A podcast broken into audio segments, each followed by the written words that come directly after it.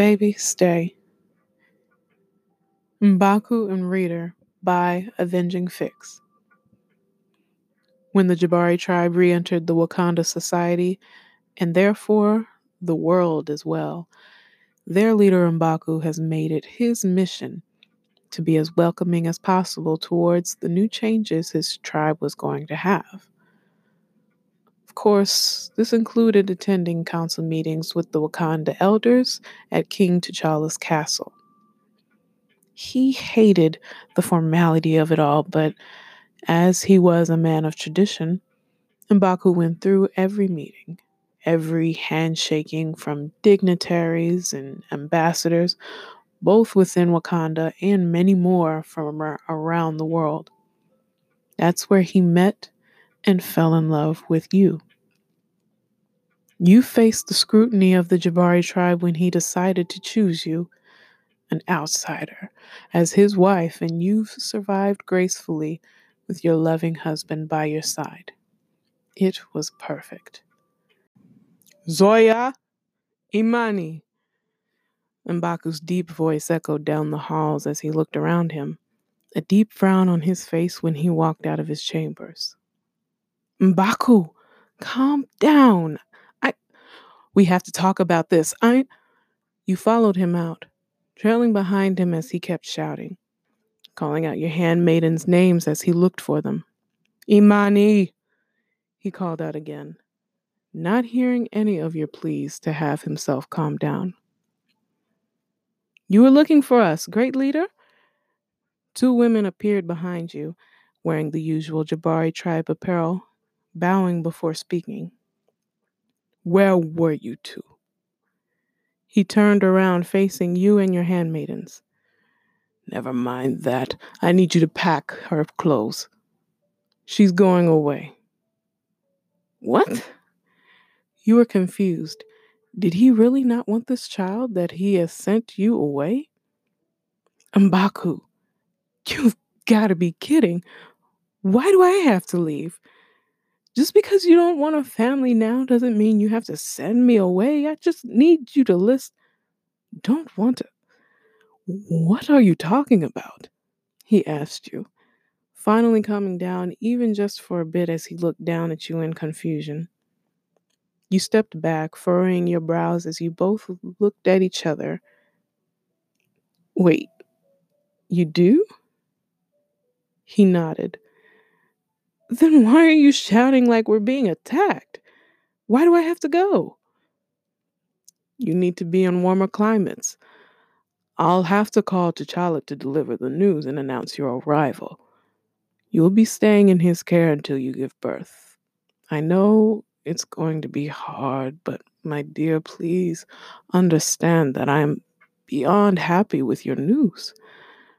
I want this just as much as you. Mbaku stepped closer to you and held your hand, pulling you to him as he wrapped his arms around you. He was being gentle, more than usual, and you guessed it was mostly because of your pregnancy. You noticed that the handmaidens assigned to you have gone and attended their, to their leader's orders and have given you two some privacy. You can't help but chuckle softly as you buried your face in your husband's chest. I'm not going anywhere, Mbaku, you said, pulling away to look up at him. But the baby will be just fine in here. So, what if it's a little cold? It's his home. And I'm sure he will love it. I do. I want to be here and I want you to be by my side. You told him, smiling in assurance to him. He nodded leaning down to press a kiss to your forehead. Thank you. He smiled.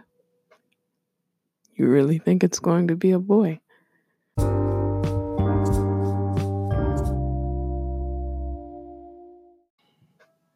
I feel like I've said this before, but it seems like so many Mbaku fics that I run into, turns out the reader is pregnant with his child.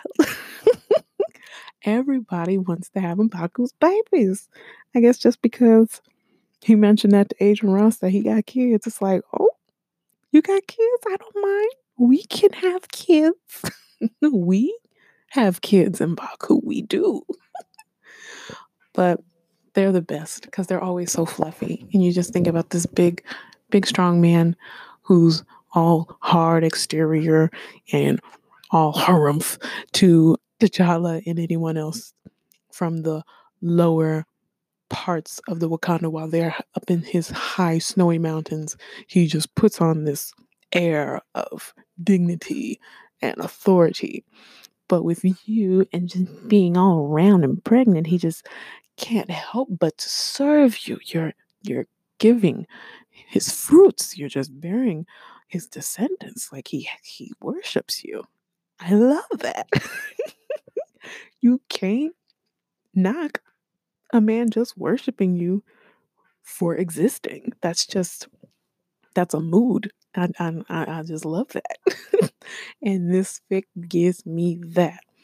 Um what I like about this one here that really got me excited there was a part at the very beginning, let me scroll a little bit. He said he hated the formality of it all, but he was a man of tradition. He went to every meeting, shaking every hand, and all that.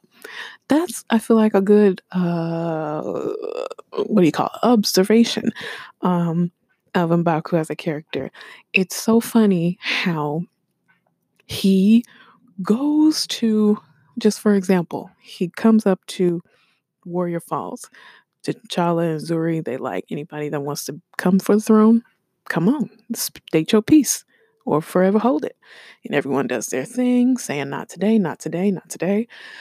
And then all of a sudden you hear, Rafa, Rafa in the background. And he just comes out busting through, talking about it's challenge day. I'm here. you called, right? But then he comes and talks about, you know, stands on his soapbox and preaches about, oh, everyone down here, I, I know it practically by heart, but I'm going to paraphrase. Oh, all y'all down here, just so nice. Must be nice to be seeing y'all up in here misusing all these technologies and heading it by a kid, having a kid head y'all stuff and scoffing at tradition. We will not have it. And the fact that he touts so proudly about tradition, and I'm sure he actually does completely believe that that tradition is important and certain, you know, norms and and things of that nature. However, his approach to it is not consistent. It's not consistent at all. You have him bussing into the Warrior Falls, um, battle for the throne late. he doesn't come on time with the rest, the complete entire rest of Wakanda. He's not there. And then you have when all hell breaks loose and Nakia and Queen Mother and Ross have to come up and Shuri to ask him to please take this flower and stuff. You know, you could you could argue and say, you know, he's with tradition because he's like, were the odds fair? Okay, well, T'Challa didn't get killed, the girl. He just lost. Understand? Yes, sir. However, you're you're scoffing now. you're scoffing at our pain, and that doesn't seem to be tradition. No matter our differences, and although we're from different tribes, this is a travesty on Wakanda. This is a besmirch on our people, and we're gonna have to, to please, can with your help, take back the throne. It's just my main point is that he, like that line says, although he is a traditionalist, he really does respond out of pocket in many ways that could be seen as rude, as non traditional, very casual, because he's just a joker like that. He does not care. it doesn't matter to him. It does, but he's going to have fun with it, I guess you could say. But that line, just that one line alone, sparked me. It's like, you know what? You're right. As traditional as he appears, I'm sure he would rather just be sitting on the couch, eating his kale chips, and, you know, just watching the snowflakes, combing his baby hair, and massaging your feet. Mood. Boom. That's Mbaku in a nutshell. But yeah, so other than that, I really like this because it's just fluffy. It gives you a quick little thing of him being fiery with the handmaidens. I never thought about that. And Mbaku having handmaidens. I kind of like that idea. It's kind of it's kind of nice. For some reason, I I just never thought about that.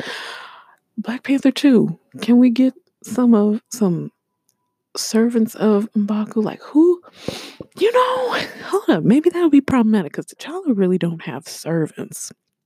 He has his protectors, the Dora Milaje, but he don't even really have servants that we saw. Do Wakanda put on um like galas and things like that where people are serving? There has to be. There has to be in some way a service folk, but we don't see that. And honestly, in my heart of hearts, I'm not sure if I want to see people just being designated as, you know, water gourd pourers and servers. Mm, I don't know. But I kind of do. I want to see how they do that. Do they have servants? I don't recall. This is, you know, I've only watched the film 20 times, but uh, so please correct me, but do they have servants? See, this is why I like reading fics. it just makes me think more and more about the story. It's like, wait a second. Do they have servants? But anyway, like I said, overall, this is just a, a, a short little fic, but it keeps you going. It keeps you thinking more and more about what a story can be, how much, what the character is about. Just going more in depth from just less than 1K words, probably. I love it. This was a cute little fic. I enjoy pregnancy fics. I enjoy soft Mbaku. I'm just, I'm just, this is this is my aesthetic right here. So with all that being said, I hope this was a good story for you. Thank you for listening to me ramble. It is a rambling, rambling season for me. Oh, and shout out to the I meant to say this in the beginning, but shout out to the cast and crew of Black Panther for being. I don't think anyone specific from the cast and crew, but groups of people that fit under the categories that were nominated for Black Panther. Of course, the cast and crew, because they got Best Picture.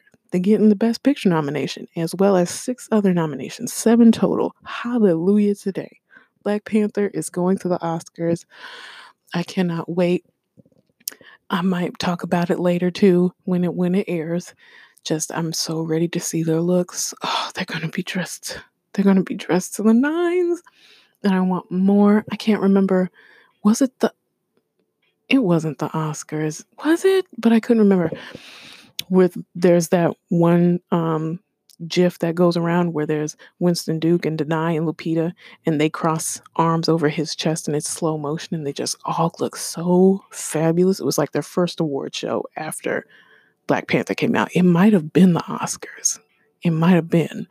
But ooh, just I know they're going to mess the game up with them threads and they just better come correct. I don't have to tell Danai and Lupita nothing. I definitely don't. Boys, come through. Boys come through because it can be 50-50 with y'all. That's just my opinion though. I'll be I'm just happy that we are going there. We will be there. Everyone better be sitting together. Just I, I was so excited to see them nominations come through. What we win, you know, who knows? Who knows? But I'm rooting for them regardless, and they're going to be the best dressed people in the house, no matter what. They're going to be the lives of the after party, no matter what. So I'm going to keep my eyes glued to the social media, to the Instagram, all the way through. But now, with all that being said, thank you for listening. Love, hugs, and kisses to everyone. See y'all next time.